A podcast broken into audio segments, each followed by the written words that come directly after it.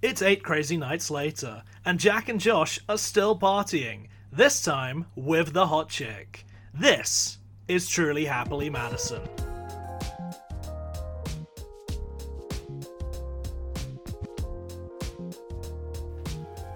Hello. Hello. Well, welcome. every week, every week he does this. He le- he does the hello, leaves it for an uncomfortable amount of time. You know why? You know why I leave it, right? I'm waiting for the audience to say hello back. They're not gonna say. I just didn't want to be rude. I didn't want to leave you hanging. No, no, no. I love it. I love it. Hello to everyone out there. Uh, you're back. It's another week of Happy Madison madness. Um, we uh, it's as always. I'm here, Jack Gregson. Joining me is my co-host, my friend, and and my brother, Josh Pappenheim. Yeah, this week I thought we'd try something new, and um, if Shit. we if we if we both wear, I got these earrings Oh from no! a strange, vaguely racist shop, and they're not for sale, but I stole them. Um, I thought I got one for you, man. I wish you had like set this up beforehand, Josh, because I'm so confused on how you are planning for this to work out. What do you But mean? okay, I'll put on one of these mystical-looking earrings that you've picked up. Yeah, I've put it on too. Oh No, no, but nothing's oh, happening. Don't worry, because we have to go to sleep, and then it happens sometimes. Sometimes. anyway, Um, we've got a guest. Uh, we've got a Sorry guest to interrupt. week. Can I just say that I, despite the fact that I've literally just watched the film, I thought you were being completely serious. I I forgot about. Oh, sorry. Did you want to introduce? we do have a guest this week. Uh, we have with us uh, comedian and host of the Peak Trans podcast, Jen Ives. Hello. How's it going? Hello. Hello. It's good. Uh, each week, your hosts Jack Gregson and Josh Pappenheim discuss the entire filmography of Happy Madison Productions from 1999 to current day. And this time, we're joined by Jen to discuss a, a film that I think is going to fit. It, I mean, what a week to a, Trans Awareness Week to be discussing the hot chick. You couldn't have picked a better time. I re- like. It's amazing we didn't actually plan this. it's crazy, but It's Oh, crazier God. than eight crazy nights. it really is. And last week wasn't. I mean, it would have been better if last week was also some sort of Jewish holiday. Alas, Like Hanukkah, yeah, that would have been if only. Um, no. This, Oh, is that what you um, watched last week? Eight Yeah. crazy Yeah. nights. I've never seen it. Uh, keep it that way. Oh, really? Isn't it a cartoon? It is. Yeah. Yeah, it looks fun. Looks can be deceiving. Looks deceiving. bright and colourful. Well, this is a good. This is as good a place as any, Jen, to ask you about your history and knowledge of the Happy Madison production company or Adam Sandler films in general. Sure. Um. Yeah. When I was a teenager, like when I was growing up, I was I was a pretty big fan of Adam Sandler's, well, some of his stuff. Like I really liked The Water Boy, and um, I really like The Wedding Singer. Actually, is probably like my favorite one. And when I was about sixteen, I really liked Little Nicky, but I've seen that recently, and that one does not hold up. No, it does not. yeah, so I, I guess I'm a fan, but obviously, like over, but over over the the last couple of years, I've not really watched any of it. The la- the last one I saw was Big Daddy, and I, I didn't really care for it anymore. So, what I find is like as I get older, I dislike some of the films a lot more than I used to. Um, but obviously, like things like Happy Gilmore and stuff, they still stand up, don't they? They do. Unfortunately, they're like the ones we don't cover in this show. No, Yeah, sure. but that wouldn't be fun, would it? no. no, we get all the latter day sins. That's what we But- get. Yeah. as I've mentioned, I think in this in previous episodes, there's always something to talk about. There's something to dig out of these movies, and that's what I love about this podcast. And and before we dig up the hot chick, Josh, do you have a synopsis? Oh, I do. Yes. Um, again, fresh off IMDb. Once again, I've not looked at who actually wrote it, so I'll just say it's from an anonymous ghost. Uh, an attractive and popular teenager who is mean spirited toward others finds herself in the body of an older man and must find a way to get back to her original body. That is such an interesting way to describe this movie. Because, Yeah. as you'll find out listening to this episode, I have an interesting take on this movie. And I feel like Excited. it as with every Rob Schneider film we've covered, there's a way to make this work. And I think more than ever, like when I was saying that The Animal could easily have been a three star movie if they just tried a little harder. Hitting those heady heights. Possible. I I genuinely think there is a way to turn this into like a cult classic. It doesn't go that way, but there are elements here that and that and that description you've just used is is part of my reasoning. Anyway, onto the stats. Directed by Tom Brady, who co-wrote the movie, The football player. not the football player. No, I googled him and it's not the football player. That's the first thing that comes it. up though. I think he made like he made like three films. I think he's made some terrible ones. I think. yeah, I, I want to just get. Um, he's got a really intense look on IMDb. Oh yeah, he he directed um the Hot Chick and uh, a uh, like a movie that was released in the UK as sports movie, um, but came out in the US as the Comebacks, which is sort of the in your date movie, epic movie style Right. um, but with sports. And then he's also directed the future Happy Madison movie that we'll be covering, Bucky Larson, Born to Be a Star. Oh, wonderful. Can't wait to get to that one. Written uh, and directed by Tom Brady, starring Rob Schneider, Anna Faris, Matthew Lawrence, and not her screen debut, but an early role for Rachel McAdams. Uh, released on the 13th of December 2002. I don't have a budget for this one, but I'm definitely sure it it didn't make its budget back, considering it only Yeah. made 35 million dollars at the US box office. Especially, like, I reckon they spent that amount of money just on the opening, just hiring Oh. the sets from The Mummy. to, to It's do my, that is literally ma- my first note on this movie was how much money was wasted on this opening sequence. What is it for? I mean, the opening sequence is, is amazing. It takes you back a little bit, doesn't it? It's sort of like you're not expecting that sort of level of level of mystique. Well, it takes you back in time. yeah. it takes you back in time. It, it takes me back to that intro to uh, the Master of Disguise, Oh no. kind of the, the vibes of the intro. Well, with Bo Derek. No, not that bit. the title Oh. sequence, literally the beginning. Uh, this opened at number five at the US box office behind new releases Made in Manhattan, Star Trek Nemesis, Drumline, and uh, Die Another Day in its fourth week. So this was really just. Nobody was going to this. Because they got drumline. They do have Drumline. of the greatest and when you have ever made. Drumline, why would you need anything else? What's Drumline? I believe it's Nick Cannon as a drummer. It's an underdog drumming film before Whiplash, but it's about like band drumming. like- yeah, it is. And there's a sequel, you know.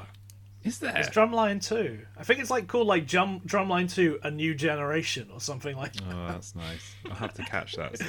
because you know there's always going to be a new generation of uh, marching band drummers. That's the name, marching bands.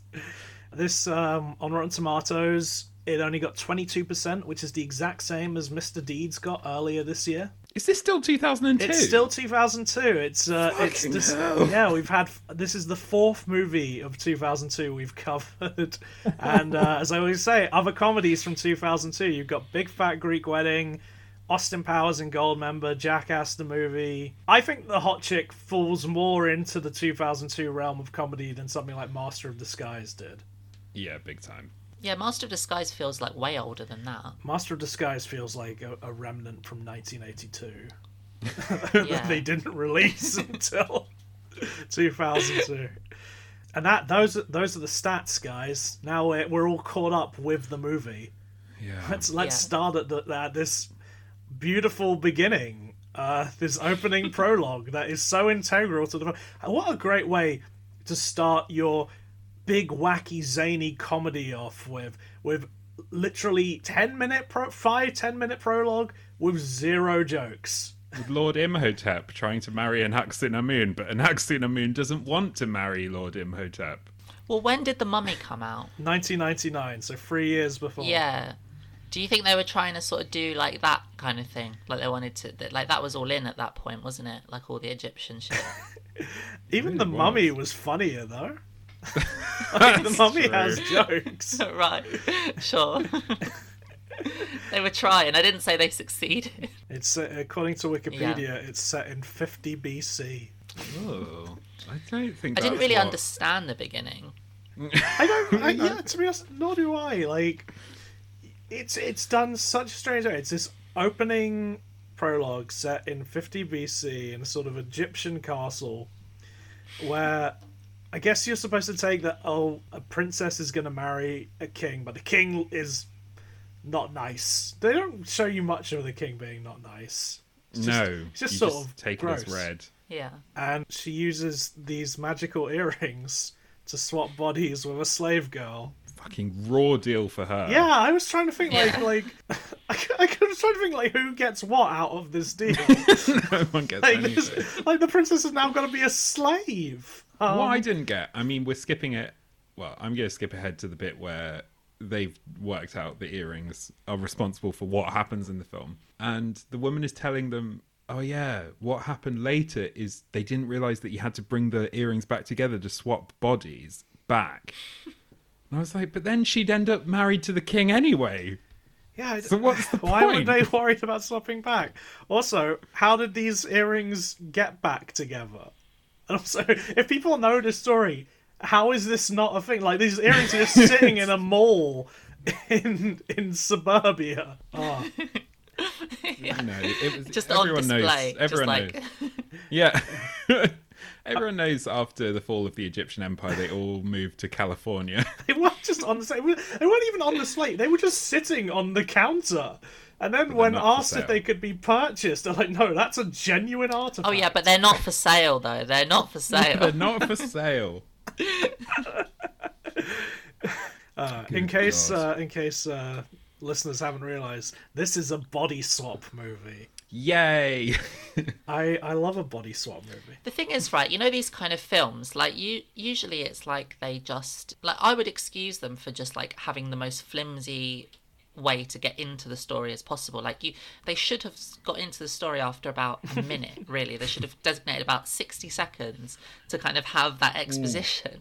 But like you were saying, they didn't. It was like 10 minutes, wasn't it? And in fact, you don't even see Rob Schneider till about minute 12 even or something. longer than that. It's like it Because does they spend like a lot of time Yeah, but he's on the he's, poster. he's on the isn't he? poster, but I feel like for a while, like they're setting up this sort of pre Mean Girls, Mean Girl Rachel McAdams, Yeah. and that and that takes ages. It's not till probably about the twenty minute mark. I feel like that Rob Schneider shows up.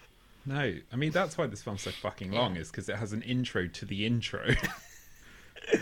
Yeah. There is a lot of this film that could be cut. As um, Oh, yeah. it could be. It could be thirty minutes. It could be just like a TV episode. It's so bad. What's That's it's so true. funny as well because there's so every character has a subplot.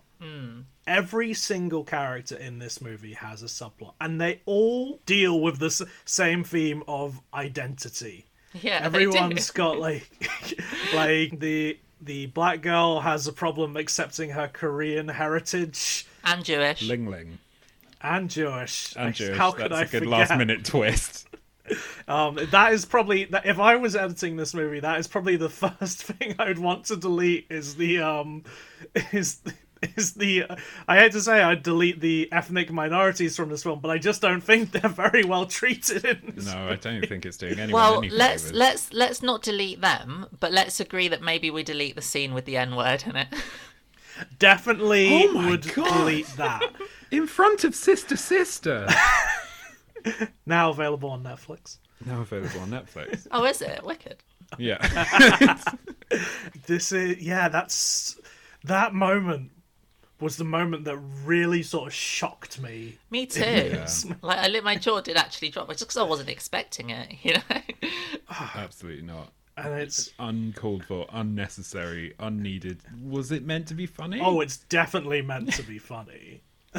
um, Yeah, that character of like the Asian mum, she's definitely supposed to. I mean, like, I know it's a comedy, but there's not much comedy in it, but she's supposed to be the comic relief, isn't she? Like, when she pops up, she's like this wacky kind of character in like a lowrider car and like all this kind she's of. the comedy relief to a comic. yeah.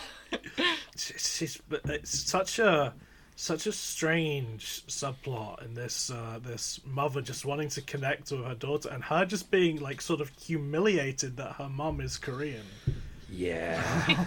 it's really good. It was a big source of shame in the early Really good. 2000s.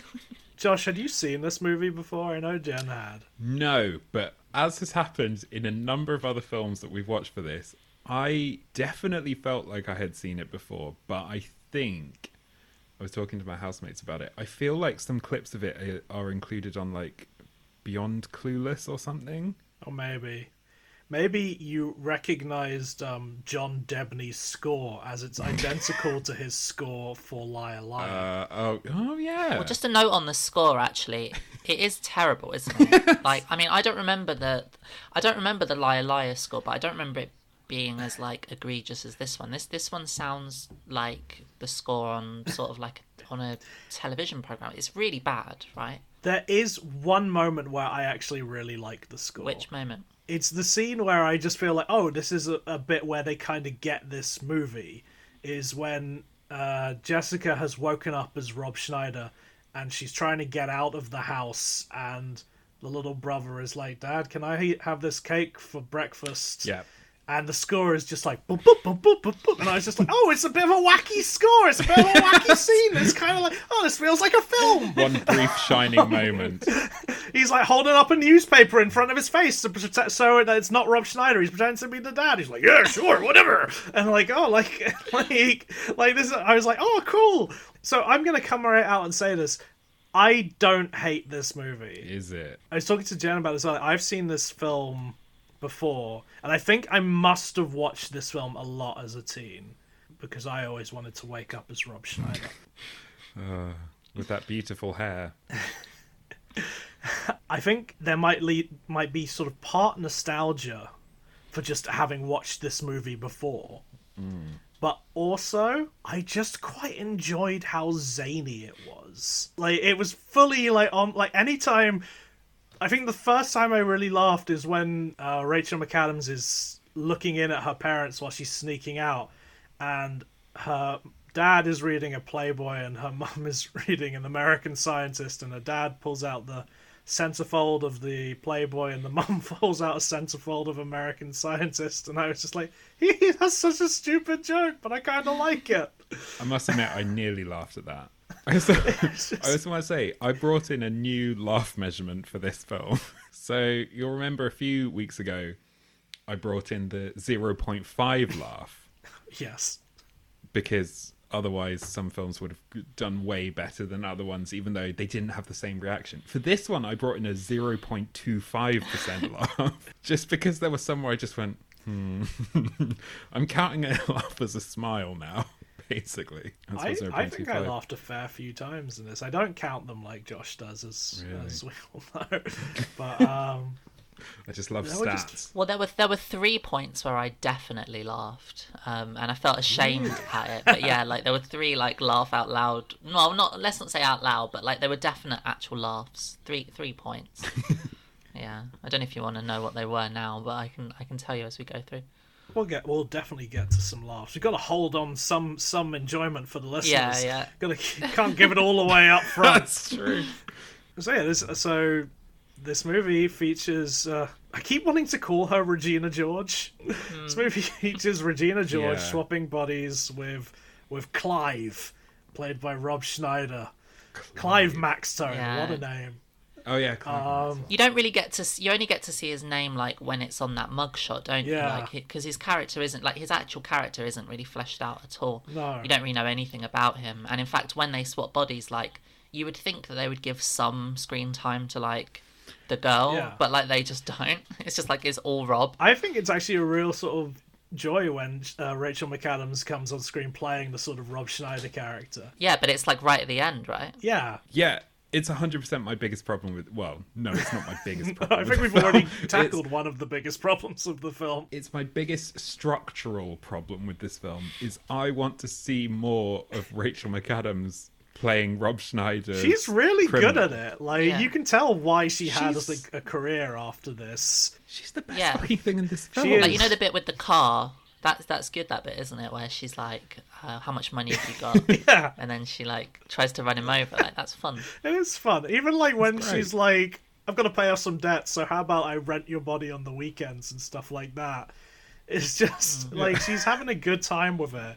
She she has the best role to play because she gets to play the scumbag who's suddenly an attractive woman. Like that's that's more exactly. Fun It's the more fun story, isn't it? Yeah. Like th- this is so mind blowing to me that like Rob Schneider has. I mean, I don't want to just come on here and be like a Rob Schneider hater, but like, what what do they see in him? I don't. I just don't get it. He can't. Like, I don't. I feel bad saying it, but he do, he's not a good actor. He's not funny. He's not good looking. I, I honestly just don't get it. But um, I, I am I'm Someone with you. does. I'm Someone with likes you. it. Because every week, every time we've done a Rob Schneider movie, I've always sort of called Rob Schneider out as the worst part of it. Um, yeah, But but he's got top billing. he does. I'll say this. Yeah. This is probably the best performance he's given in any of the movies we've covered with him. Yeah, there are moments. Like he has this. Well, this is the first time he plays a character who has an actual arc, who actually goes through something. So every so we've covered Deuce Bigalow and the Animal before this, and hmm. both of those. Yeah. Deuce Bigalow, he's nobody. He's just a guy in a situation, no character there whatsoever. Apart from he likes fish. Yeah. The animal, he's got a little bit more. He's oh, he wants to be a police a policeman He wants to be a police cop. yeah, that's, that's it. This, you know, he's got a goal. She wants to get back to her original body. That's something. it's nice to see him with a drive, but he's not a great actor. yeah. He's very ineffectual. And Yeah. his only sort of performance in this is he, he plays the character sort of with uh with a lisp. Well, this was one thing I wanted the talk about. voice. the voice, or just so yeah, he. It's probably the best work he's done. I will admit, it's the best work he's done in any of the films that we've watched so far. Now, that's not the same as saying it's good, because his performance in this is is playing the idea of what a teenage girl is, rather than the character that he himself wrote for Rachel McAdams. Yeah, it's very strange that he doesn't play what Rachel McAdams is playing. No, no. But then also she doesn't play what he was playing because he's just like a he's just like a fun idiot bank rob or not even bank robber. He's robbing a gas station at the beginning and got my He's incompetent. he's incompetent. He got two laughs from me straight from the off of pouring nachos, then nacho cheese into his backpack. yeah, and, that was funny. and then going back and chugging slush puppy from the machine. I thought that both of those things very good. But then as soon as he as soon as he's transported into Rachel McAdams' body, she plays him like he's a fucking murderer. Like, yeah. Which is more fun though. it is more fun. But yeah, I want to see that from the off. That I want to see a procedural crime drama about this happening. Well, the thing is, that way around is fine, right? That that I mean, you can kind of suspend your disbelief on that a little bit, but Mm. but the other way around, when he can't play her and he's not playing her right, you never buy into the fact that he is her. So therefore, it just seems like a creepy old man in someone's bedroom. Yeah. that's just all it feels like. So it's it's hard to buy it, you know. One of my biggest notes about halfway through the film, I would say that after the fourth time that the character that Rob Schneider is playing has exposed himself to a room full of teenage girls, Such a great joke. Such, a, Such a great great, joke. joke. I just went, was this uh, was this film written just as an ex- just as an excuse for Rob Schneider to do a Pee Wee Herman, but without like any repercussions whatsoever because it's art? Hey. I will not have anyone slandering Pee Wee Herman while I'm I here. was Thank you I was very about much. to jump in there with the same defense. That's the second time I've brought up Pee Wee Herman, and the second time people have leapt to his defense. because Pee Wee Herman's funny. Mis- it was a misunderstanding. It's also odd in that before he switches with Rachel McAdams, the film has sort of a different comedic tone. It's definitely not as zany before then. I guess it's zany things come with body swap, but it wasn't. It wasn't actually until I thought that the film was just on a really weird comedic tangent when she was uh, doing her "I'm not gonna have sex with you" joke with her boyfriend, Yeah. where she was just thought everything was an innuendo. I was like, wow, this already feels like it's out of another movie. But no, it's just that the movie completely changes tone about 20 minutes yeah. It's so true. because she doesn't It seem does. It's about seven different tones. in the same way that I want to see more of Rachel McAdams. I kind of want to see more of um, Anna Faris's character's parents, Oh my god, yeah. Robert Davi and uh, Lelaine Kenzie, I think it is, just being this in this clearly loveless marriage, um, and hi- just her falling down and hurting herself. Always, always funny to see people injuring themselves. That and um, Well, you say that, but it is. it really That- slapstick is great. That and uh, Rob Schneider doing a less funny version of him hurting himself from the animal, where he falls down um, all the stairs in this film. Yep, yep, yep. Um, but no, I, I like the bit where he falls down all the stairs. That, that was like, it wasn't one of the laugh out loud moments, but it was one moment where I thought, oh, there's something in well, there. it's it's it's cathartic, isn't it? It really is. Yeah.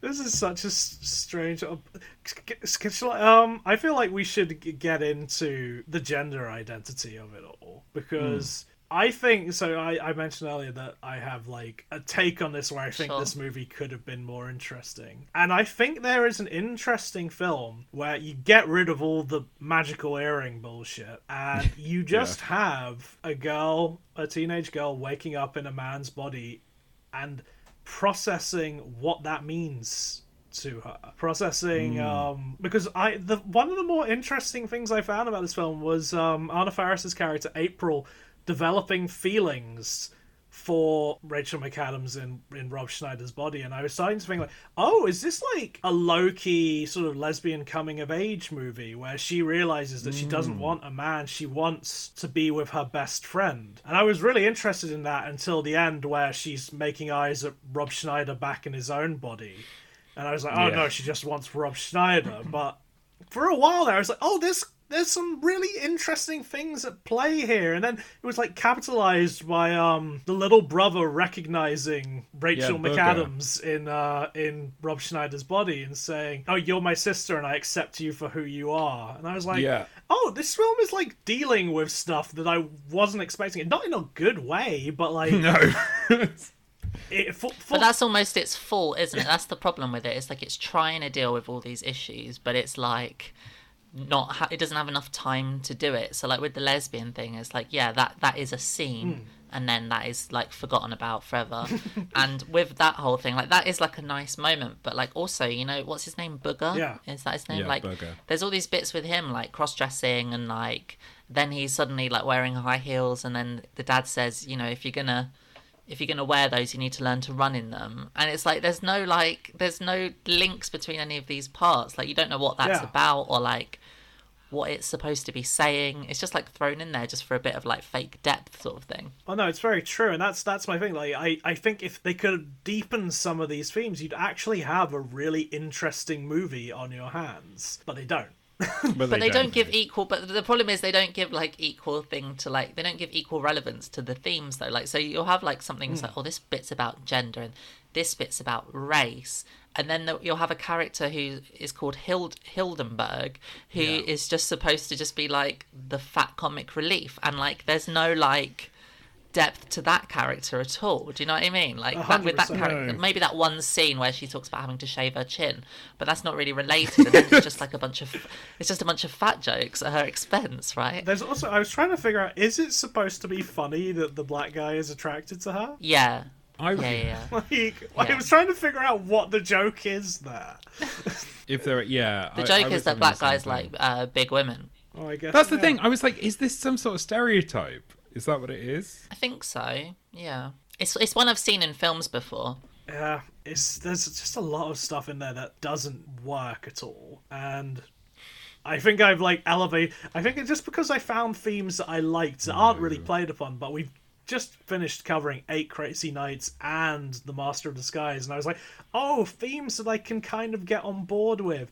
This is a great movie, you know, just because I'm so starved for any sort of themes. Well, I don't want to seem like I'm like criticizing it too heavily. Like, the, the, I think the problem is, is like, I'm not expecting any of these themes from this film.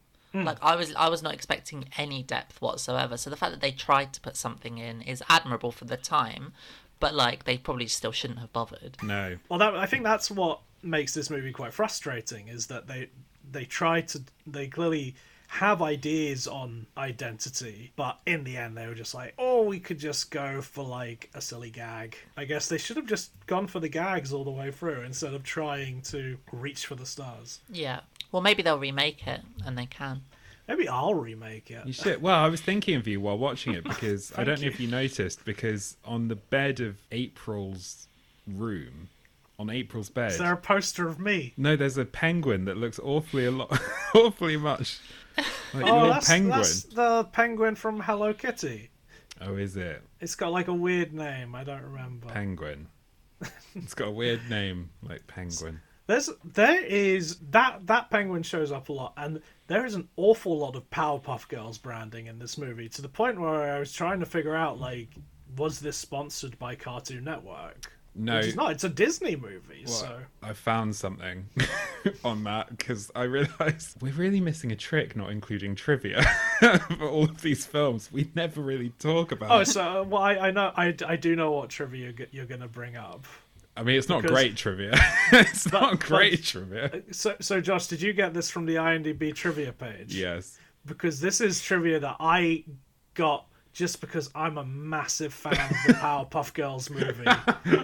And Oh, I knew that as soon as um, I believe it's the band No Secrets, their song "That's What Girls Do" comes on, I was like, "This is from the Powerpuff Girls movie, released the same year." Man, I should have tried Um, to play a player.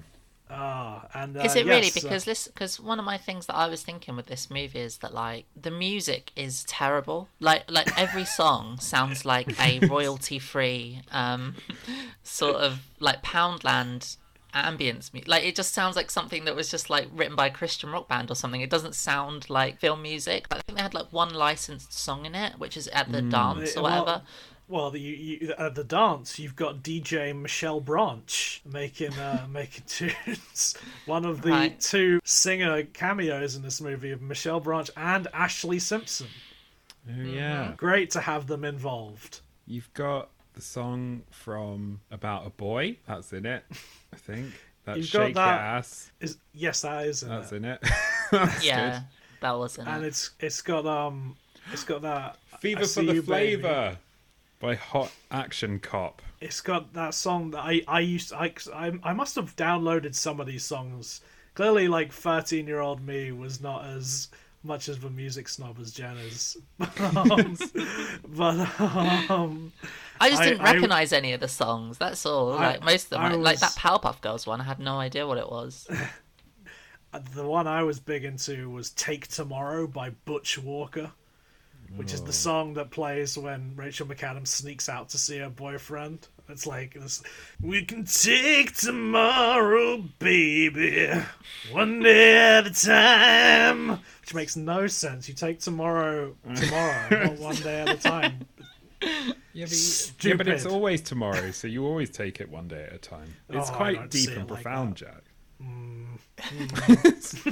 Hmm. I'm gonna write a letter to Mr. Butch Walker, ask him to explain himself. Yeah, give it a go. Josh, did you notice that this is the third Rob Schneider movie we've covered that features a scene set inside a toilet? Yes, and with a with a toilet attendant.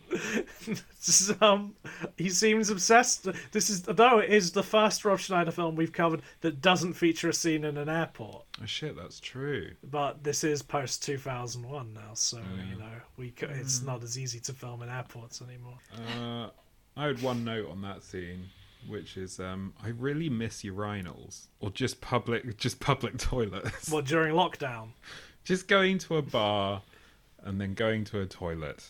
That's that's my major thing that I miss currently. I just quite enjoyed this because I read uh, Jen's article today on on toilets. Ooh, Oh, thank you.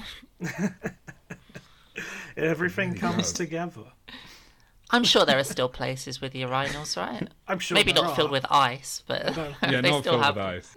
I was trying to figure that out. I liked that scene. I really like the toilet attendant guy. I recognise him from other stuff, Hmm. um, but I don't know what. Has he been in other like Adam Sandler films? His name.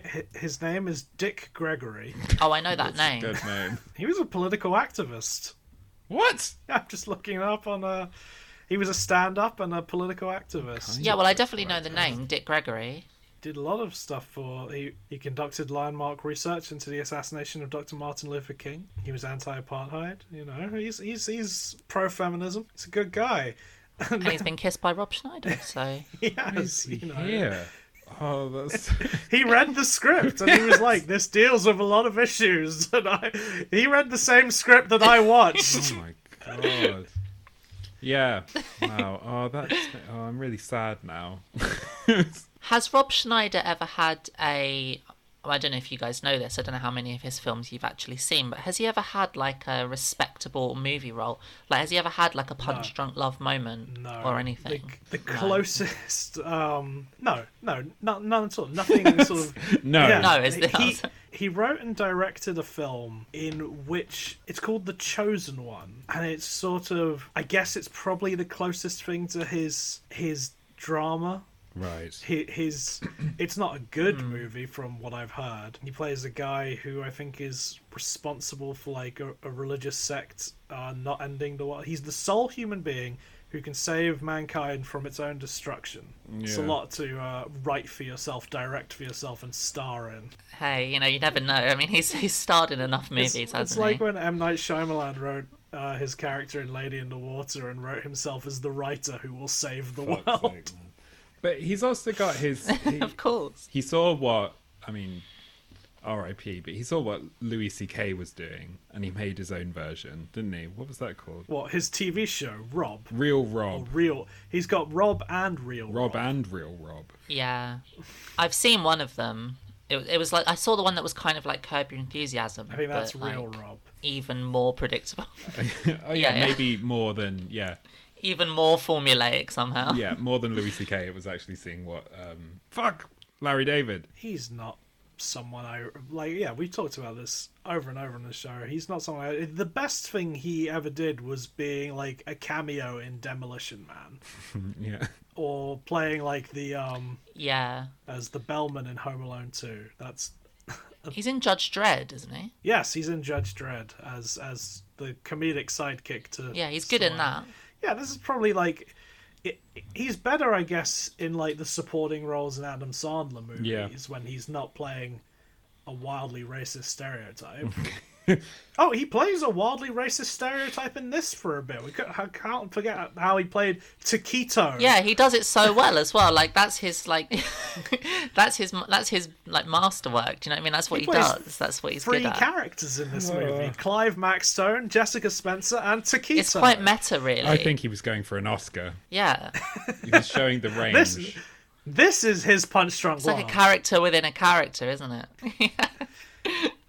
Um, yeah, I like Taquito. Again, well, I just yeah, I want to touch on Taquito because I thought the film was going to go in a really interesting direction there, where I thought the dad was going to fall for him and the mum was going to fall for him, Yeah, that would be funny. and that would sort like something interesting would happen. Because there's that bit when the mum looks out the window and sees them hugging, and you can tell that like she's thinking, "Oh, is my husband gay?" and that's why he doesn't, why he's not interested in me. Yeah. But then they don't pick up on that. But then she, but then she invites him in, and then so you think that she's going to confront him about gayness, but but then um but then she actually fancies Taquito, and then he's like, "No, I'm." Everybody fancies Rob Schneider. Everyone- in this Yeah. Everybody wants to fuck. Everybody Schneider. does, yeah, it's That's what this film cycle. should have been called. But maybe that is again a comment on because you know everybody fancy, fancies Rachel McAdams. So no matter who she is, she's always beautiful. Unless she's Anna Faris, who will then just keep fancying Rob Schneider. Yeah. Anna Faris is confused by the end of this movie. I think in a few, if we go back, if we get get the hot chick too, like Anna Faris is fully like she's come out by that point. Is it weird that I Hmm. sort of like even though obviously all these horrible things we've said about Rob Schneider, is it weird that I um have kind of like a level of respect for him in the sense that he's managed to like do a lot with very little, right? Like he like like he's definitely like doing all right for himself, right? And I don't know, I feel like he's kind of like living the American dream in a weird sort of way. He's got he's got my dream career in that he's befriended a much more successful comedian who keeps putting him in movies. Yeah. Like Like um The uh, world's like most famous limpet. he and he's befriended him so much that like even his other friend, even Adam Sandler's other friends like Allen Covert, he only gets one movie. Like um I'm really annoyed at Allen Covert this week because I just keep seeing him tweet about Trump stuff. I really wish he hadn't told me about that. And also, I really wish we didn't follow him from the official account. I say the official account, the podcast account, because I keep getting I keep notifications, getting notifications just from Alan from Covert. Allen Covert. So who is this? Who's who's A- Alan Adam Allen Covert? Who's that? He, he Allen Covert is a guy who's in a lot of Adam Sandler movies. And what is he a Trump supporter? Did you say? He's a massive Trump supporter and but very vocal on Twitter about it. Whilst I think that Adam Sandler might be a Trump supporter. Well, yeah, that's what I was going to say. I was going to say I don't want to ruin your whole day, but Adam Sandler is a known conservative, and so is um, Rob Schneider. He so... is a conservative, but he stays. Oh, Rob Schneider can go to hell. Like, uh, like he is. A, he's definitely a bad person. Adam Sandler at least stays. He is a known conservative, but at least he stays quiet about it. He's, uh, he's and- not on. He's not on Twitter about going on about. Uh, Adam Sandler is a Republican, however, he is a Giuliani Republican. He's not a Trump Republican. So he's kind of like, I mean, I know that Giuliani's obviously also fucking awful, but he's not as awful. I don't think. Everyone's bad. Yeah, we're all born with sin. Oh, look, the election's over, so Allen Covert should just shut up about it now. Anyway, Yeah. Um, shut the fuck up. S- No, moving along to someone else whose name begins with A. Anna Faris is in this movie. She's great. It, I just find it interesting that she's in this movie, and then she goes on to be the only female lead of a Happy Madison movie because she has the House Bunny coming up in a few years after this, and that is the only time a Happy Madison movie has had a female top billets movies. Wow, that's crazy. Well, it's not completely unexpected. I mean, I didn't actually know that was a Happy Madison film. I would have just assumed Yeah. they didn't have any. Um, the only thing about Anna Faris in this movie, and I really like Anna Faris, but like I didn't believe her as like as like a bitch. Yeah, I agree. Like she's No, too likable. Do you know what I mean? Like she's like too goofy and likable. Like that's her sort of thing that she does. I, I have this problem with uh, Rachel McAdams, who begins the movie at school as a bitch and then gets home, and she is just like seems so well adjusted with her parents and her brother. Like she goes in and like helps her brother out, who's got like a a black eye. I'm like, this doesn't seem like this bitch character you were setting. up. But is this the thing? Is this film about learned behaviors? Because yes, it is. it is about that because my biggest one of my biggest or say one of my biggest notes one bit that i really hated was the bit where rachel mcadams i mean rob schneider rachel mcadams uh, fucking hell rob schneider as rachel mcadams goes to the bar and she tries to order he Oh, rob like fuck rob schneider tries to order some drinks and then he's like i'll have like two mojitos something blah blah blah and a screaming orgasm. And then the bartender basically the whole scene is set around the bartender just being like the bartender's eyes he never says anything but his eyes are always like why are you here as an effeminate man? Yeah. and it's rob schneider trying to adjust himself into a heteronormative way of presenting. Mm-hmm. But, so it literally is a film about just like but Josh, do you not like how how that joke pays off at the end? oh what with a really good like kidnap and sexual assault joke Hey, there's always one. I mean, it wouldn't it wouldn't be it wouldn't be a Happy That's- Madison production without an without an in you know an implied rape. I mean, it, it, it feels like there's at least three in this movie. Well, there's that, and there's also the um the when because Rachel McAdams, fucking hell, Rachel McAdams playing Rob Schneider's criminal character ends up in a strip club, and um someone tries strangling her. I think Rob Schneider starts Yes. strangling her, and the owner of the bar points to the sign that says, "Hey, no strangling the dancers."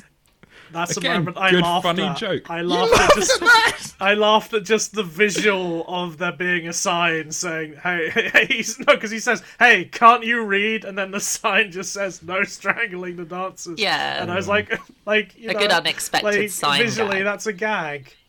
Yeah, Is a good unexpected. I'm not but also laughing at the that fact that people it. shouldn't, that, that people are strangling women, Josh. No, I know, but I mean, like, the, uh, it's again like the like like the joke at the end. The Rob Schneider's comeuppance is he gets kidnapped. Yeah, because he's a prob- baddie, Josh. Yeah, but Yeah. He's no, a baddie. I understand. I understand where the film is, where the film thinks it is. But I'm saying that making a sight joke out of like, oh, isn't it funny that sex workers get attacked? Do you know what I mean? It was 2002, But I don't though. You know that that I was know, funny. That I also don't think I, I think the joke is like the usual sign would be like no touching the girls. The fact that there was a full on sign saying no strangling get the it. girls. I get It's it. more it's more saying, "Hey, look, this is something that happens, so we have to put up a full on sign." I suppose what is Maybe funny about it true. is they did actually have to have that sign made for the film. Someone had to, some prop maker. I hope someone has that sign hanging in their house now. Neon isn't cheap. I've looked Good into God. it. I, I wanted to make a neon sign. It was about three hundred and fifty pounds. That's in a bar somewhere now. The budget for this is unknown. Um, I but like the idea that there's a bar. I actually don't think I've mentioned this. I went to um, the deli in New York where Rob Schneider's character in Big Daddy is supposed to work. And Hmm. they have like a framed picture of Rob Schneider on the wall. Oh, what a sad place. So does my local. Just to say, that is a good performance by Rob Schneider. Oh, the one Yeah. in Big Daddy. Yeah, I like that It's one. It's true. an endearing character because he can't read. Remember? That's very But it's, an- nice. He can't read. but it's that's another fine. racial stereotype that he, he's playing. Can't read. But what made me so sad about that bar scene is just like, why can't men have fun drinks in 2002? why does he have to end it with, oh, and I'll have a brewski, I guess? I did just agree sad. because, like, I like a fruity cocktail. Yeah. Do you like a pina colada? I do like a pina colada. I'm getting caught in the rain. and getting caught in the rain. Are you into champagne?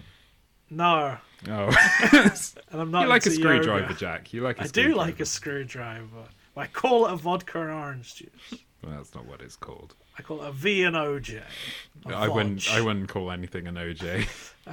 Not Like- anymore. I'm like, give me a vodge. Give me a Vaj. It's just very sad. Although one thing I'll give Rob Schneider in this film, he's got a banging bod going on. he did. I, I did notice because you brought this up in Deuce Bigalow as well. He's definitely he's definitely done some sort of manscaping. You know, he's worked on himself. He's got what they called. I only know what they're cum gutters. Fucking hell. You know, cum gutters, the the V muscles. I mean, of course I. Is do. that what they're called?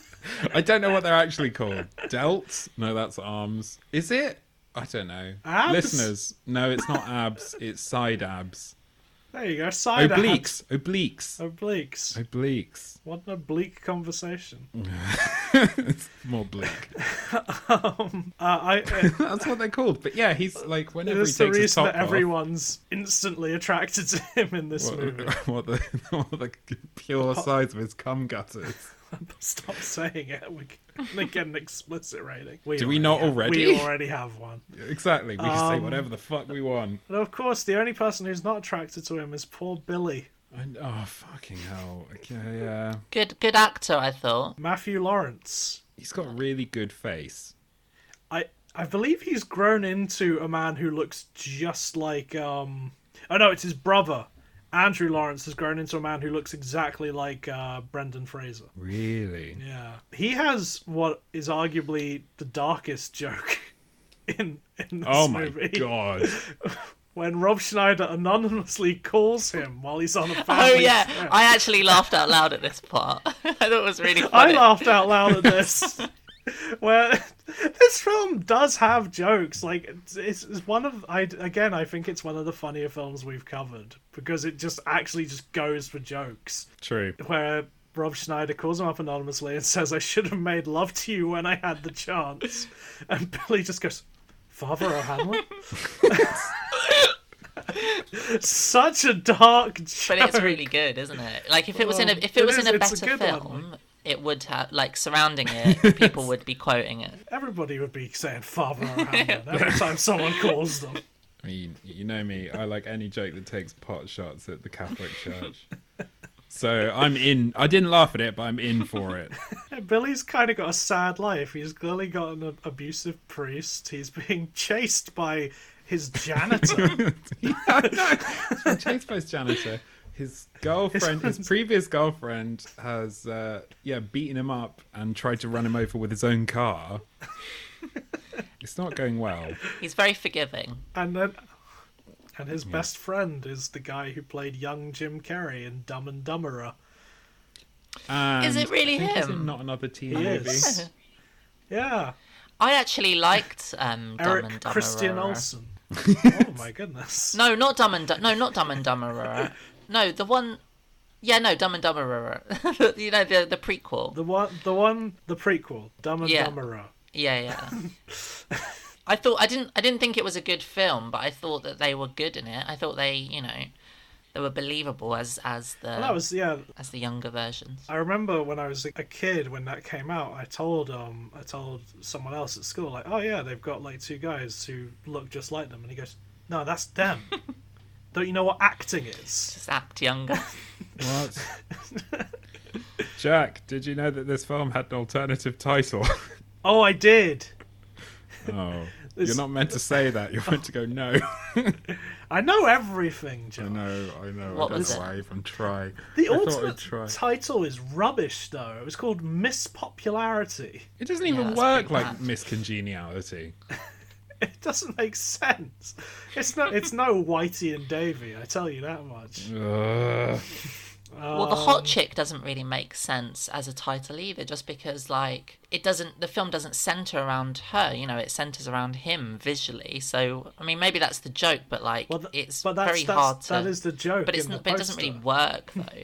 But it's you can sell a movie on Rob Schneider is the hot yeah, I guess so. because he looks so stupid.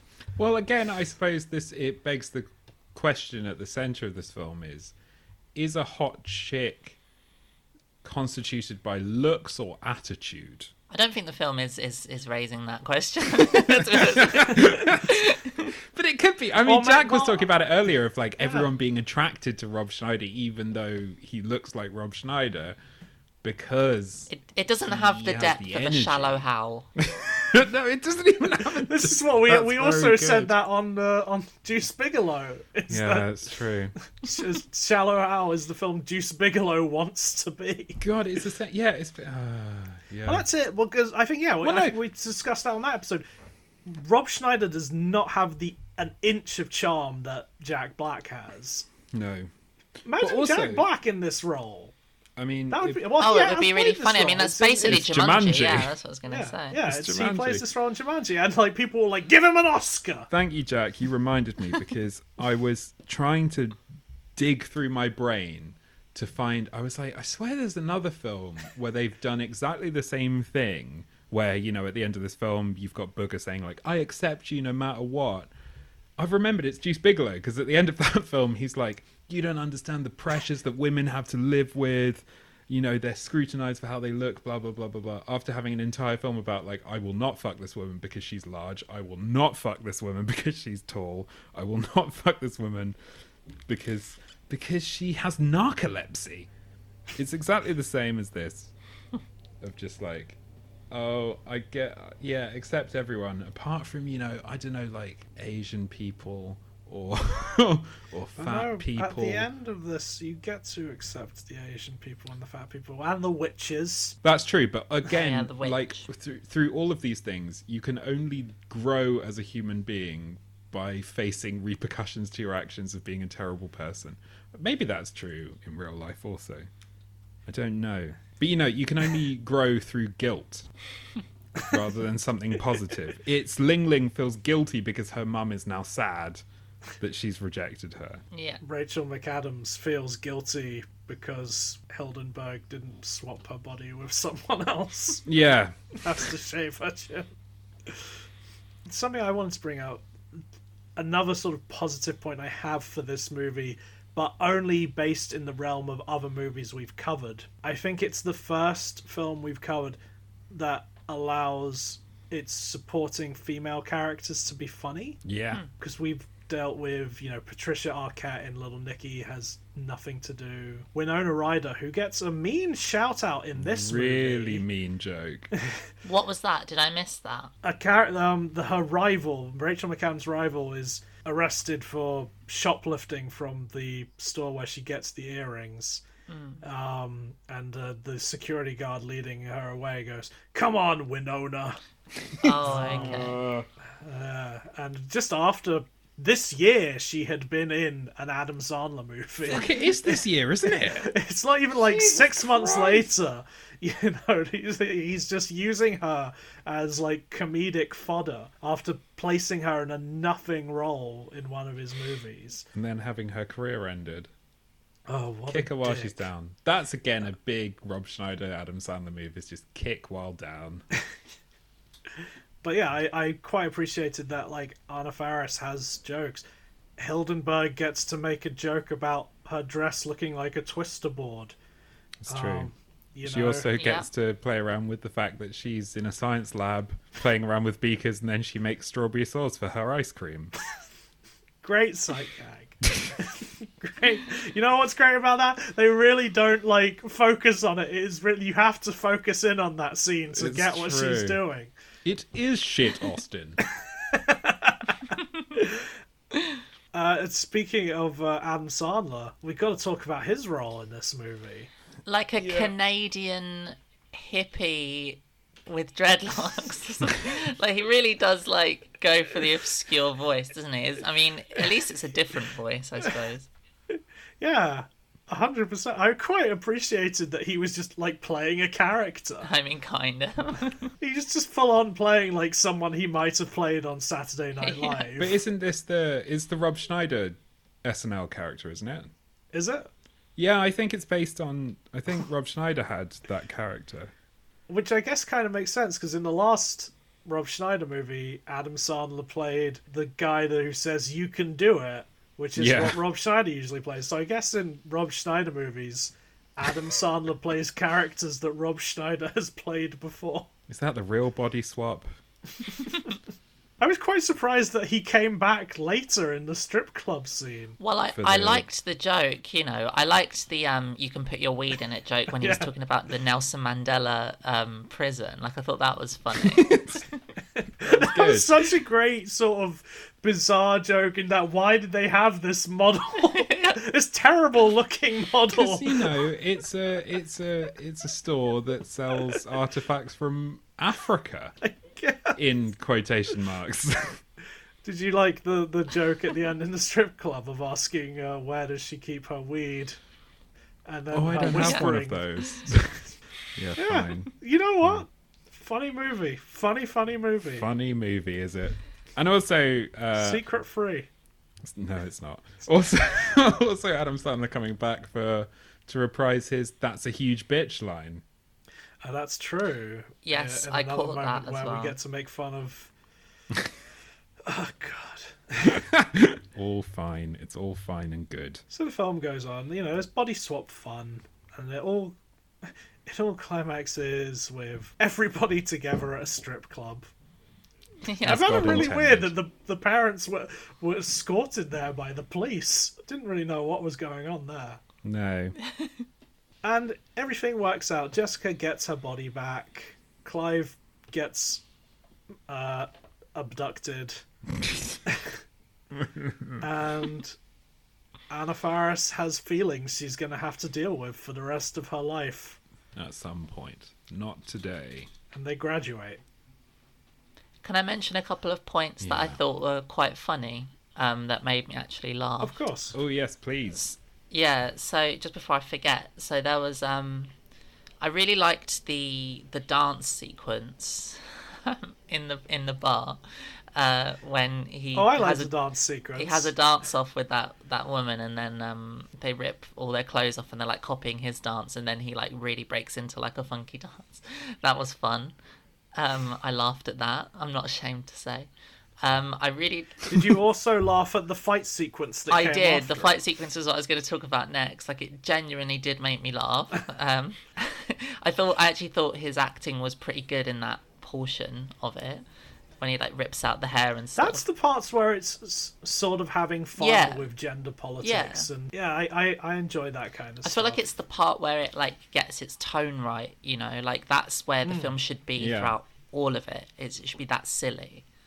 But um, instead of scenes where he's just exposing himself. yeah, young yeah, I'm not keen on those scenes really. Uh, no, it's not the best. In fact, I just realised this is the second Rob Schneider film that has him exposing himself to a bunch of people because he does that again in Deuce Bigalow when he's Yeah. swimming naked in the aquarium. But this time he had agency. This time he chose to do that explicitly rather than accidentally. This time they didn't open the film on that. No, it's the Nathan for you claw of shame gambit in this. Carry on with the funny scene. Oh, that was basically I- it. Now- There, there was no, no, no. There was there was one more. The, like the one that made me laugh the most was just this was the joke when um he's in the lock he's in the locker room with them and he's like janitoring. He's like cleaning everything, and he keeps getting like angry and he has to like disguise it by saying oh, someone left these towels here, and then like, and then it, and it goes, oh, someone didn't clean up this, and then the punchline of the last one where he's really angry is like,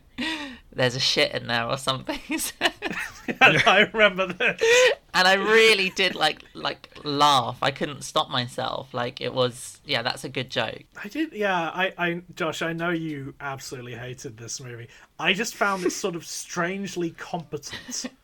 You And know I think what? that's what I enjoyed about it. You know what? I I didn't hate it in the same way. Like I hated Joe Dirt, and I hated Master of Disguise. This I will give it. Like you said it exactly. It is well put together. It is like a film. It works. It has jokes. It's It got has more jokes competency than something like Eight Crazy Nights, where you're Oh, just yeah, like, big what is, time. what is this? They've got jokes in there. Like they've got setups, they've got punchlines, they've got delayed reactions, they've got callbacks.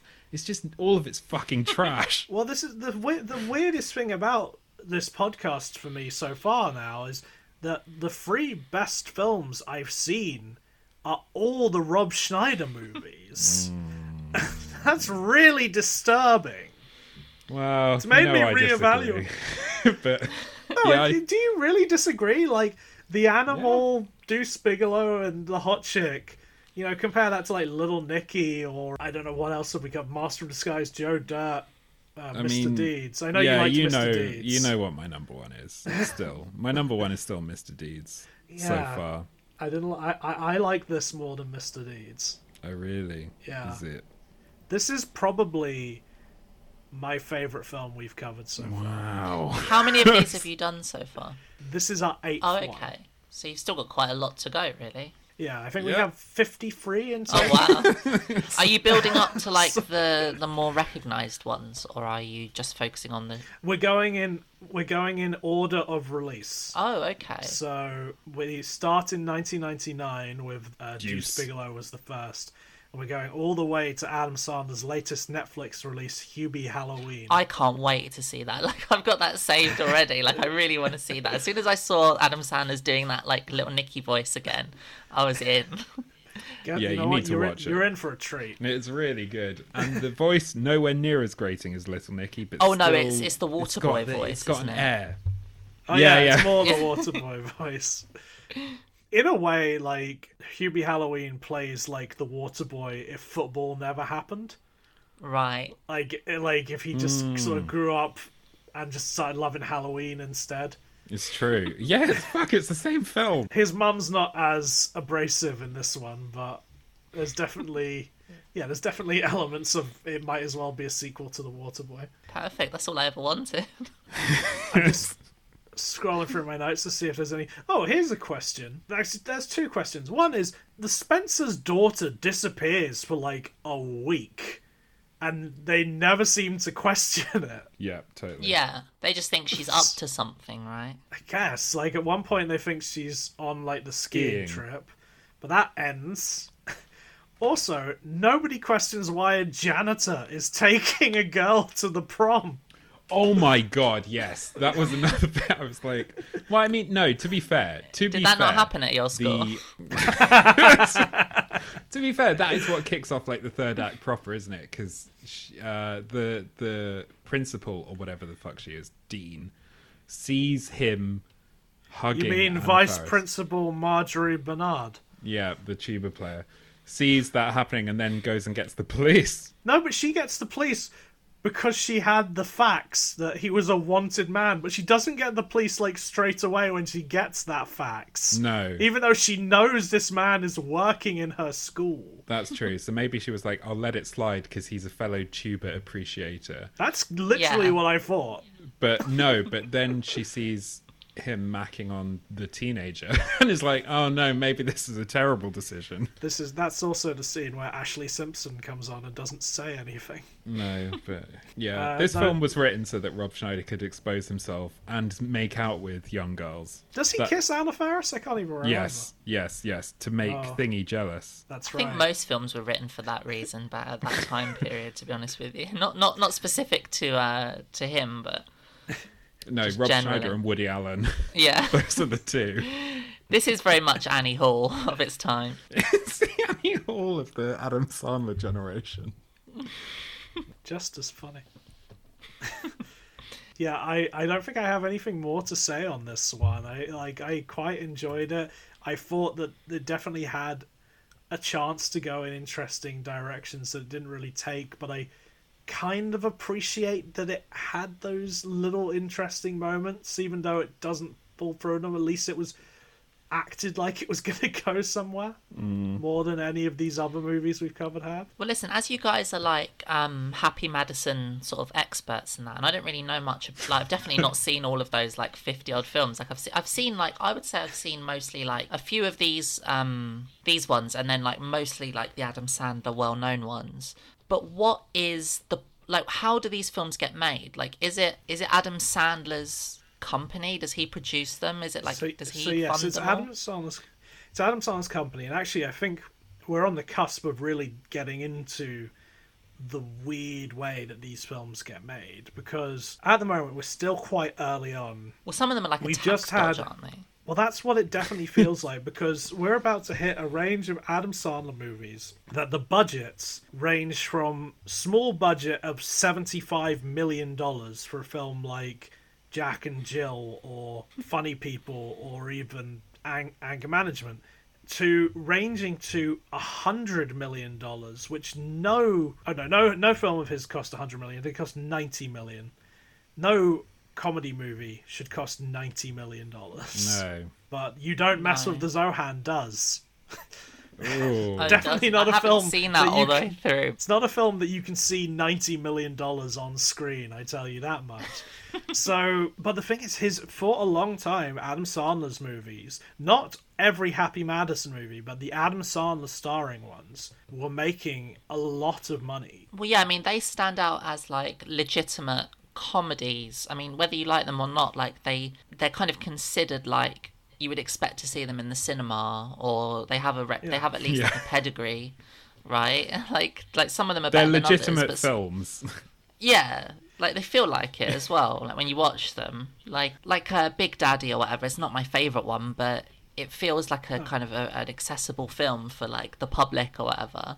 Yeah. Um, Click, Little Nicky was stretching like- it a little bit. Well, Little Nicky is one of his rare flops. That and um, I do That's like My him. Boy. I've not seen That's My Boy, but I The- I was they're curious the two about that it. really don't make their budget back. I quite like that's my boy. Yeah, it's uh, he's definitely. This is why we're doing this podcast because we just kind of want to delve into why people went to these movies, what made Adam Sandler a comedy star. Because he's someone that I think we we definitely consider we like, but we don't always know why. but why do you think people went to see this film? But they didn't. Oh yeah, no, it's true. It was a bomb. This one no, made but it still made money. It didn't really. Thirty-five million dollars. Like I, I, I, also strange film to release at Christmas. This is not like the Christmas movie you want to go see. I want to say though, on Amazon, again, my arbiter of taste, sixty-nine percent of people gave this film five out of five stars. I mean, sure. Some common words that come up in the reviews: uh, really funny, good film, funny film, hilarious, and DVD. So I haven't used hilarious or DVD to describe it, but I feel like I've used all those others. really funny, I do think it's funny. I think but it's really funny.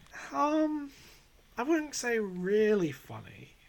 But it's for what it's for just a sort of silly, zany body swap comedy. Yeah. I give it its due. Like it's not as good as big uh, as um as Freaky Friday, which will come out the next year, Yeah, but I've got It's- two very good reviews for you. Go on, let's hear the reviews that you I got two reviews. I got one from Drake80. It's cool. It's five stars. Don't judge a book. Don't judge a DVD by its cover. Uh, the story sounded. Why a bit, not? This is film. It's got it's got Rob Schneider with a face mask on. Yeah, he's also not got the um. Or, well, I guess he's he's or whoever this person is has picked up the key message of the film, so that's good. Uh, ish. The story sounded a bit lame. A guy trapped in a teenage girl's body, but my wife wanted to see this film. I was wrong about this film. It's hilarious with great acting and characters that are very believable. I'm not a big Rob Schneider fan, but he deserves a lot of praise for this role. I'm glad I didn't pass up the opportunity to see this film based on what I thought couldn't work. I'm happy to be proved wrong. Three people found that helpful. And one more from Danny, one of my favorites. Hilarious movie. I don't think it's possible to watch this too many times. I mean, that's wrong, but it's oh no, sorry, my favorite review. Happy. Good product, arrived safe and sound, no scratches, works as it should. Five stars. You can't ask for better than that, can you? I think that that previous review leads us into the question where it does say it can be watched over and over again. Would any of us watch this movie again? I actually would. not straight, not right away, but I'd give it another 15 years and maybe try again. I'm um, kind Oh. of the same actually. Like I wouldn't watch it right away, but in another 10 years based on this sort of memory of me be- relatively enjoying it, yeah, I'll gi- I'll give this a go. It's a once every 10 years. yeah, it's got For enough in it that it's at least fun to show to somebody and be like, look at this. Yeah. That's true. For me, it's uh, if I'm really bored and I'm flitting through Sky movies and it happens to be on at the time, I will watch it until something else comes on. That's that's the level of commitment I'm giving this film. Fair. I won't turn it off unless Something something comes else along. comes on. Unless Ready Such Player a One fair weather comes on. fan. of Rob Schneider. Yeah, I suppose. Uh-huh. No, I'd watch if I was scrolling through and the wedding singer was on. However, I would watch fucking all of it, no matter what was on. Even Yeah, The Wedding Ready Singer's Player brilliant. on. each each week we like to give the film an MVP and an LVP. Jen, if you if you want to think up, we can go as esoteric as you want with these. We can be complete. Like I, I believe Josh once picked the Lumiere brothers as their as his LVP for inventing cinema. Um, Okay. Yeah, but um, so. Um, You just mean like Uh, who did I like most in the film? Well, it's, it's, it's, it can even be like if you like the script enough, like that can be your most valuable. If if um your LVP is John Debney for creating the worst score you've ever heard, that's fine as well. What does Um, I- LVP stand for? least valuable player. Oh, okay. I always thought it was uh, least vertical primate, but that's just.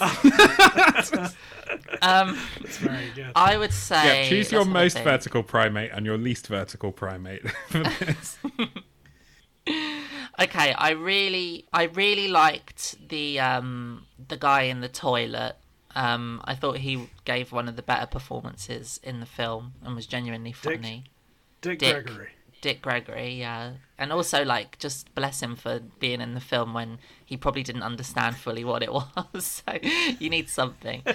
And also, yeah. Anyway, um, and I think the worst part of the film was I we didn't really touch on it, but I'd say I really, did, I really didn't like that um that guy that went on the skiing trip. Which, Oh, the not another teen movie guy, Do you know what I'm talking about? the blonde one. yeah, not the, so much um, because with the hickeys. Yeah, not so much because character. I just didn't like that guy. I didn't like his face or his or his lips or, or anything. So yeah, I don't I don't care for him. Josh, do you have an MVP? Um, I'm torn because, as I've said before, I really loved Rachel McAdams playing that criminal character. I thought it was such a joy, and like she's having some like she's having so much fun. I'm having so much fun watching her, but there's just not enough of it.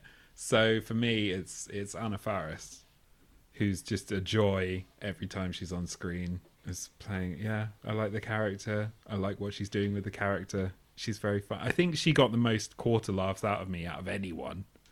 So yeah, it's Anna Faris. LVP? Uh, the heteronormative climate of the early 2000s for not allowing Rob Schneider to have a nice drink. Cool. Um, I'm gonna take the easy route and give Rachel McAdams the MVP because she is great and she like you can see it, it's a weird thing in one of these movies to see a movie star be born. And, Yeah. and you get that with this. You can see why she would go on and have a great career and be an Oscar-nominated actress. And she is she's great in every everything she does in this movie, especially when she's playing Clive. True. LVP for me, I thought you were going to take it, but the Korean mother using the N word. Oh yeah, shit. Fuck. All right, yeah, no, I changed mine to a No, toss up. no, you can't no, change no, it no, Mine's a toss up. Mine's a toss up. Mine's a toss up. No, no, no, you've you, you Mine's a toss-up you- between- by not picking it, Josh. You've now endorsed it, and you are now pro Korean women saying the N word. In Oh. fact, you wear T-shirts that promote it. oh god, that's true, isn't it? Oh no, I'm gonna throw myself out this window. No, it's a toss up between my wanky answer. No, I'm not. I'm not taking it. I'm not taking it. Fine. When I publish every MVP and LVP that have been listed on this show, I will say in brackets next to yours, Josh's secondary MVP Did not the care Korean. strongly enough. Oh, It would have oh, been your. MVP if she said it more. I guess it's just for me. It's a it's a pub. It's a personal point where, as a youngin, I felt like I had to drink disgusting beers because it was frowned upon for men not to. You see, this is all this is all the, the gender affecting. politics that this film gets into. It raises, does not address, and Doesn't- ends up supporting. Isn't it weird that like Tia and Tamera are in this movie and like fucking there's crazy. no like twin jokes. There's no reason No. for like two identical twins to be in this movie. No, no. And like in a in a movie that's like a body swapping genre, like so popular for twins to swap places and get into trouble. None of that's touched upon. Maybe it's just a nod to it. Also, they make a fucking racist joke. I can't remember what was their racist. Oh joke. yeah, no, it was one of my first notes. So um, the the character who has the Korean mother is introduced, and she says the Korean mother says, "Oh, Ling Ling, you forgot something," and um, Tia and Tamera go, "Ling Ling, somebody answer the phone." Oh yeah. Fucking hell! this film it perverts everything it touches, and for that reason, it's only my third favorite. I know fifth favorite. It's only my fifth favorite of the ones we've seen so far. Straight in a number one for me. Well, look, Really, wow. look for all the problems that it oh. has and all of the ways that it doesn't adequately it doesn't adequately sort of touch on gender politics in a, in a particularly good way i still enjoyed it more than the danish girl so i'm happy with it i like it I haven't seen the Danish Girl, but I can imagine that's true. I wish this film got the Oscar attention that the Danish girl got. God, imagine. Oh yeah, did this get any good awards? I just want anything like you know how Big Daddy was nominated for a GLAAD award. It's uh, it's oddly enough not nominated for a GLAAD award. Um, I'd say it deserves a GLAAD award more than Big Daddy did, but oh well. What? Just because Big Daddy has like two gay characters in it? Yeah, Yeah. It had, and it was nominated for um, best representation in media that year. 1999 Oh, wow. was wild. lost to um, being John Malkovich. It's actually got quite a good nomination. Yeah. It's our favorite. Um, it's our favorite awards back again. So it seems like Rob Schneider's always nominated for these, the World Stunt Awards, Yay. and it's got a nomination better than a GLAAD award, if you ask me. Best overall stunt by a stunt woman. Yeah. Uh, the Hot Chick was nominated for its um, pillow fight sequence, in which a stunt woman is hit with a pillow and thrown back into the wall, traveling over the bed and causing a dent. I did think that pillow fight scene was utterly demented. I thought it was very good and um, nice to see someone realize that they have the power to inflict real physical pain on women now that they have a man's body. Sadly, the, this stunt lost to Die Another Day, just like it lost at the box office. or what the bit where he's uh, paragliding or whatever it is, Uh, two stunt women fight on an airplane that is about to crash. The fight uses multiple swords and weapons as well as acrobatic and martial arts moves. I do love these descriptions of stunts. yeah, they're very good. Just take Very- all the passion out. Someone gets hit with pillow, causes a dent. Bravo! it was also nominated up against Mr. Deeds, which we've already covered. so- Yeah. Um, oh, nice one. Well, Jen, is there anything you'd like to plug? Yeah, I have a podcast called Peak Trans where I just talk about trans issues that you can subscribe to that wherever you want. And um I don't know, you can follow me on Twitter at Jen Ives Comedian. I'd argue that this is a secret episode of Peak Trans and that we've been able to discuss the trans issues in The Hot Chick. I think you might be right. Maybe I can just not put one out this week and uh, just, just link to this. It's like it's like if you did an episode set in 2002. Well, in a weird way, this is sort of like one of my formative movies. Do you know what I mean? Like I watched this, um, Boys Don't Cry, um, uh, The Crying Game. You know, all very, all very positive movies. It's it's odd how this movie doesn't get mentioned in the sort of same way as the other two. Sad, overlooked. I mean, I wouldn't be here today without this movie. Is what I'm saying. I gotta argue, nor would I. I would. Uh, thank you so much for coming on, Jen. You've been great fun having you. Yeah, on. it's been incredible. Thank you so much. oh no, thanks for having me. It's been nice. You can find me at JFG in Digital 3D across all the Twitters and Instagrams. Uh, Josh, where can people find you? Oh yeah, people can find me on Twitter and Instagram or most places at Papsby, like Gatsby, but P A P S B Y. So not know. like Gatsby at all. It's it's got a B at the end, It's got, got a it's BY at got no end. T. or a G. It's got a P. it's got two P's It's in it. got two P's instead. Anyway, it's nearly like Gatsby, but it's with Paps. Um, I don't also- know how long I was supposed to just sit here, like week after week. You say like, "Oh, it's like Gatsby." It's not. I, I'm finally broke. It's sort of like Gatsby. It's sort of like Gatsby, what Gatsby? Papsby, what Papsby? There we go. It sounds the same. Oh, it's more like Pap smear, but with a B instead of a mere at the end. Yeah, yeah, yeah. Well, no, you fucked it. Anyway, um, if you fo- well, no, hopefully you follow us. Follow us on Twitter at TrueHatMad, and um, also if you uh, subscribe to this podcast in a place that lets you leave reviews and ratings, we'd really appreciate it. Five stars is nice. Especially if you comment on the quality of our DVD packaging and whether the disc was scratched or not, that would really just uh, what's the opposite of grind my gears? Oil my mechanism. you know, that would just be really nice. So please go off and do that. Now uh, I'm gonna wrap this show up and, and go to bed while wearing this lovely earring that my, my friend has gotten me, Yeah, and uh, me, and rush r- pull my fingers through my thick lavish hair and really appreciate it. Uh, I can't be wait. able to appreciate that I can do it tomorrow as well. Oh, but... Oh. Josh is bald. We're all bald in waiting, baby. That's true. Thanks for listening, guys, and as always, a horse